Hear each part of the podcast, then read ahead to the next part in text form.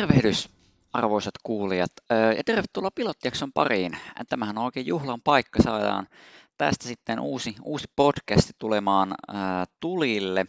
Ja ihan lyhyesti, että mistä tämä idea aikana tähän lähti, niin haluan välittää heti tässä aluksi kiitokset Miikka Luukkoselle, toiselle Rahapodin voimakaksikosta, joka aikanaan kun Oulussa käytiin osakesäästäjien keskusliiton tilaisuudessa, siellä oli Miikka ja Okseharjon Jukkaa ja muita sitten kertomassa vähän sijoitusasioista.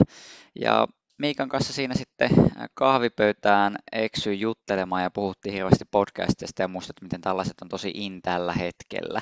Ja hän sitten sanoi, että ihan ehdottomasti, että ala YouTubeen tekemään teki ihan pöliä tai sitten vaan mikki päälle, käsijarro pois päältä ja höpöttelemään vaan, niin ihan ei YouTubeen lähtenyt, mutta tota, niin lähdettiin tätä kautta sitten, sitten valistamaan tätä kaikkia näissä asioissa. Ää, joo, tänään ihan tässä aloitusjaksossa niin ää, haluan puhua mulle tosi vaikeasta asiasta, eli syntisistä osakkeista. Eli mitä on syntiset osakkeet? No, nehän on tietenkin seksiä, alkoholia, tupakkaa, öljyä, uhkapelejä, kaikkia tällaista, tällaisia paheita. Ja oikeastaan lähdin sitä miettimään, että tuota, sijoittaako näihin kuinka moni, että tota, Um, esimerkiksi Jim Cramer, The Streetin perustaja, huikea ja kannattaa vähintään käydä Wikipedia-sivu sivu lukemassa, on kyllä semmoinen, jos nyt sopii sanoa, että sijoituspersona. Niin hän oli väittänyt, että fossiilisten polttoaineiden osakkeet, niin öljyyhtiöt, että niiden treidaaminen olisi niin ohi että valistuneet milleniaalit, nuori, nuoret sijoittajat, niin eivät halua vaan ostaa yksinkertaisesti öljyyhtiötä. Ihan sama, että menee kyllä hyvin vai huonosti. Niin tämä oli, tämä oli mun mielestä tosi mielenkiintoinen kiintoinen juttu, koska jos nyt mietitään vähän tutkimuksia vaikka, mitä on aikaisempin, aikaisempina vuosina tehty, muun muassa Ruotsissa ja Tanskassa, niin ollaan huomattu, että tällaisilla syntiosakkeilla on ollut, ollut tietynlaista outperformanssia sitten, sitten tota, niin johonkin muihin vaikka indekseihin tai muihin toimialoihin nähden. Eli että ei niin, ei niin kestävän, kestävän kehityksen yhtiöt, niin niistä on voinut saada kovempia tuottoja, mikä siinä on kyllä mielenkiintoinen, mielenkiintoinen teoria, että tuotto olisi saatavilla, mutta silti ihmiset jättävät sitten, sitten niitä, niitä ostamatta, mikä on kyllä mielenkiintoista. Toki, toki sitten pakko huomauttaa myöskin, että tutkimustahan on myös, että ää, yhtiöillä, joilla on hyvät niin sanotut ESG-ratingit, eli Environmental, Social Governance, eli ketkä, keillä on hyvät, hyvät pisteytykset kestävän kehityksen yritysvastuuarvoista, että niillä kuitenkin näiden yhtiöiden osakkeilla kuitenkin olisi myöskin, myöskin saatavilla korkeita, korkeita tuottoja, eli kahdenlaista kahdenlaista tutkimusta ja teoriaa löytyy, mutta kuitenkin klassinen tutkimus on olettanut juurikin tuota, että niin sanotut syntiosakkeet, että ne ovat tuottaneet ajan saatossa, ajan saatossa tosi hyviä, niillä on ollut historiallisesti alfaa esimerkiksi indeksiin nähden. No, tuota, miten asia lähtisi lähestymään, jos nyt aloitetaan vaikka, vaikkapa öljyyhtiöistä, niin jos nyt katsotaan Yhdysvaltain puolelle, niin esimerkiksi että miten siellä nyt on mennyt, niin ExxonMobililla niin vuodesta 2016 tähän vuoteen asti öljyhintahan oli vuoteen 2016 todella, todella, todella vaikea tilanne, että silloin monet öljyyhtiöt tekivät, tekivät tota niin, en nyt sanota tappiota, mutta käytännössä liiketulokset kutistuvat lähes olemattomiin. Niin nyt kun ExxonMobil vuodesta 2016 vuoteen 2017, niin esimerkiksi liiketulos on kasvanut 20 miljardilla liikevaihto on kasvanut 80 miljardilla. Ja jos lähdetään Euroopan puolelle, niin Shellillä sama tilanne.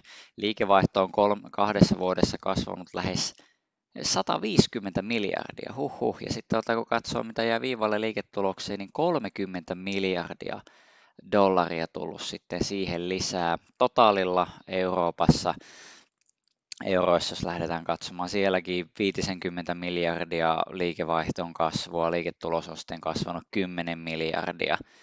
Mutta missä nämä osakkeet menee?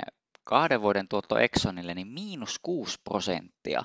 Vaikka kuitenkin liikevaihto sekä liiketulos kasvaa. Että mielenkiintoista, että onko, onko tässä nyt esimerkiksi kyse siitä, että sijoittajat ei halua ostaa tätä osaketta.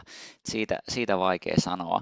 Mutta sitten esimerkiksi jos katsotaan sitten seuraava, niin Shell, niin 4 prosenttia kahden vuoden tuottoa. Että jos nyt otetaan jotain otan vertailua, niin SP500 on kahdessa vuodessa noin 22 prosenttia ylhäällä. Että onhan tämä nyt aika sille huikeeta, että jos miettii, että ajatellaan, että nämä firmat on kasvattanut liikevaihtoa ja liiketulosta aivan järjettömällä tahilla tässä edelliset kaksi vuotta, mutta siellä osakkeen kehityksessä hirveästi nähnyt, niin jostakin, jostakinhan se kertoo, että sinällä ihan mielenkiintoinen ilmiö. Että jos on muuten jotakin, mitä haluat kommentoida tai, tai tota niin, itse keskustella tästä asiasta, niin ei pistä ehdottomasti viestiä tänne päin, niin voidaan sitten vaikka seuraavassa jaksossa, jaksossa näitä katsoa läpi.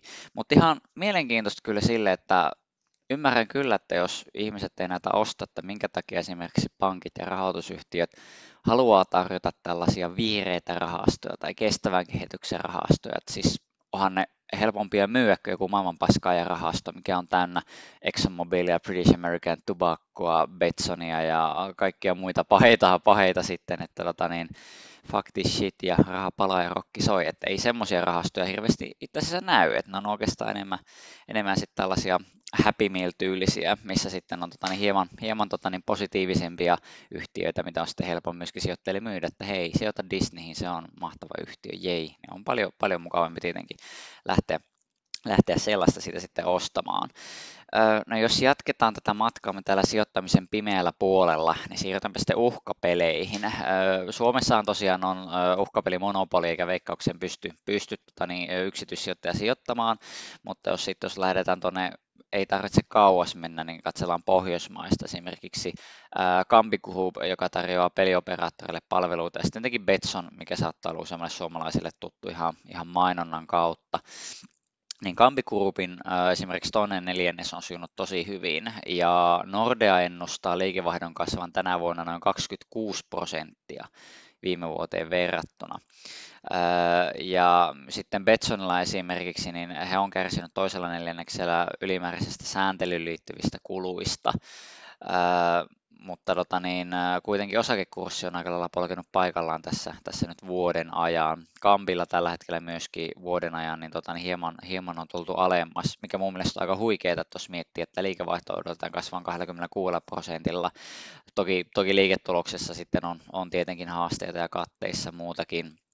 Mutta sitten on myös tällainen kuin Evolution Gaming, joka on myös uhkapeliyhtiö, niin 44 prosentin kasvua odotellaan edellä viime vuoteen verrattuna että se on aika, aika tota niin, kovaa kyllä uhkapeliyhtiöltä, mutta osakekurssi on oikeastaan rakentunut aika paljon vuoden aikana, että vuosi sitten niin lähtökurssi oli noin 100 ja 120 kruunun paikkeilla ja tällä hetkellä lähestytään, lähestytään jo 200 kruunun rajaa. Eli käytännössähän kyllä niin uhkapelisarallakin on, on mennyt aika hyvin, mutta näistä ei hirveästi kyllä puhuta. Toki tota, niin en itsekään ole sellainen henkilö, jolla niin sanotusti omatunto kestäisi, että laitetaan portfolio täyteuhkapeliyhtiöitä ja, ja öljyyhtiöitä ja sen sellaista, niin tota, ymmärrän kyllä sille, että ei sillä hirveästi, hirveästi porukka välttämättä halua, halua näihin sitten, sitten kuitenkaan lähteä kiinni. No jos jatketaan, jatketaan sitten, niin käsitellään vielä tupakkayhtiöt. Jos otetaan British American Tobacco, siellähän nyt on ollut ollut aika vaikea oikeastaan, että tuota 2017 vuoden huipuista, niin British American Tobacco on osakekurssi lähes puolittunut. Käytännössä tähän yksi syy on ollut, että sijoittajat eivät ole tykännyt, että British American Tobacco pääsi sopimuksen yhdysvaltalaisen kilpailijan Reynolds Americanin ostamisesta tammikuussa 2017, mikä oli oikeastaan aika, aika jännät kuitenkin. Reynolds oli hylännyt vuotta aikaisemmin tämä ostotarjouksia, mutta se vuotta myöhemmin meni sitten läpi. Niin siinä alkoi sitten sijoittajilla hälytyskellot vähän soimaan, että onkohan tämä nyt, onkohan tämä nyt oikein, oikein hyvä juttu. Mutta silti British American Tobacco lukuja, niin siis liikevaihto, jos otetaan taas tuo kaksi vuotta, niin 10 miljardilla kasvanut liikevaihto, liiketulos 5 miljardilla ja osakekurssi meni koko ajan alaspäin. Tämä on kyllä erittäin, erittäin mielenkiintoinen ilmiö, jos miten miettii näitä syntiosakkeita, että kuinka ne, kuinka ne tota niin, vaan menee alas, vaikka tulokset menee ylös. Että en tiedä, onko Jim Cramerilla ollut sitten, sitten jotain tietoa tässä, että tota niin, nuoriso ei halua, halua ostaa. Valistuneet sijoittajat eivät vaan halua ostaa, että he ei edes katso näitä ollenkaan. Mikä, mikä sinällään tietenkin on, siinä tietenkin on sellainen homma, että tota, niin, tutkimukset osoittaa, että jos lähdetään vaikka omasta, omasta sijoitussalkusta tai vaikka isommasta rahastoportfoliosta määrätietoisesti sulkemaan sektoreita toimialoja pois sen mukaan, että minkälaista liiketoimintaa ne tekee, mikä sinällään on ymmärrettävää, että halutaan olla vastuullisia, ei haluta tukea asetteollisuutta, ei laita sinne Lockheed Martinia, ei peli, peliyhtiöitä, ei alkoholiyhtiöitä, ei mitään tupakkayhtiöitä tai yliyhtiöitä, mutta kuitenkin se on voinut olla syy sen takia, että mikä se tuotto ei hirveästi ole tullut. Että jos lähdetään toimialoja sulkemaan ikään kuin kvalitatiivisten perusteiden, ESG-perusteiden puolesta, niin silloin voidaan jäädä salkussa ehkä jälkeen niistä, joilla näitä toimialoja on. Toki nyt jos katsoo esimerkiksi ExxonMobileen, että kaksi vuotta miinus kuusi pinnaa on tullut alas, niin se ei välttämättä kieli toki siitä, että ihan, ihan hyvästä Exxonia ei ole ollut, että on ollut sitten tuottavimmissa kohteissa. Mutta toki sittenhän salkun, salkun äh, osakkeet on voinut olla vielä huonommin tuottavissa kohteissa. Että sitä kannattaa toki, toki sitten myöskin, myöskin ihan ajatustasolla miettiä. En tässä tosiaan niin kannusta ketään, että nyt äkkiä, äkkiä tehkää syntiä, ostakaa syntiosakkeita ja muuta. Että sitähän tässä en toki kannusta, mutta ihan ajatuksen tasolla lähteä keskustelemaan vähän, että mikä, mikä näiden yhtiöiden kanssa niin on, on oikein tilanne. Trading volumeista niin en ole oikein, oikein tietoa valitettavasti tästä pystynyt, pystynyt sitten katsomaan, että kuinka paljon näitä sitten käytännössä treidataan, kuinka paljon on treidattu verrattuna sitten vaikka, vaikka sitten johonkin muihin yhtiöihin. Et siitähän voisi sitten katsoa ja myöskin, että käydäänkö näillä kauppaa niin paljon, mitä jollakin muilla osakkeilla. Uskallan väittää, että esimerkiksi Exxonin osakkeilla ei välttämättä käydä niin paljon kauppaa, mitä esimerkiksi FANG-osakkeilla, Facebookilla, Applella, Amazonilla, Netflixillä, Googlella. Että tuota, sekin kertoo ehkä siitä, että ne ei sillä tavalla ole mediaseksikkäitä osakkeita, että instituutionaaliset sijoittajat tai yksityissijoittajat ei välttämättä, välttämättä näiden ostoon sitten kuitenkaan suunapäivänä ole, ole lähdössä. Mutta tuota, niin, tässäpä tämä on mennyt omasta pörssikuplasta tällainen lyhyt, lyhyt avaus- ja pilottijakso. Pistäkää vaan kommentteja, kysymyksiä, ajatuksia vaan tästä sitten tulemaan. Studiovieraita No, aika tyhjältä näyttää. Ei näytä, että olisi ihan heti tulos, mutta yritetään, yritetään ehdottomasti hetikin hommata asiantuntijat paikalle vähän jututtaa kaiken näköisistä sijoittamiseen ja varustumiseen liittyvistä ajankohtaisista asioista. Mutta kiitoksia, että olla kuulla tässä vajassa, vajassa vartissa. Palataan asian taas ensi kerralla, niin ei muuta kuin tällä kerralla. Kiitos ja hei!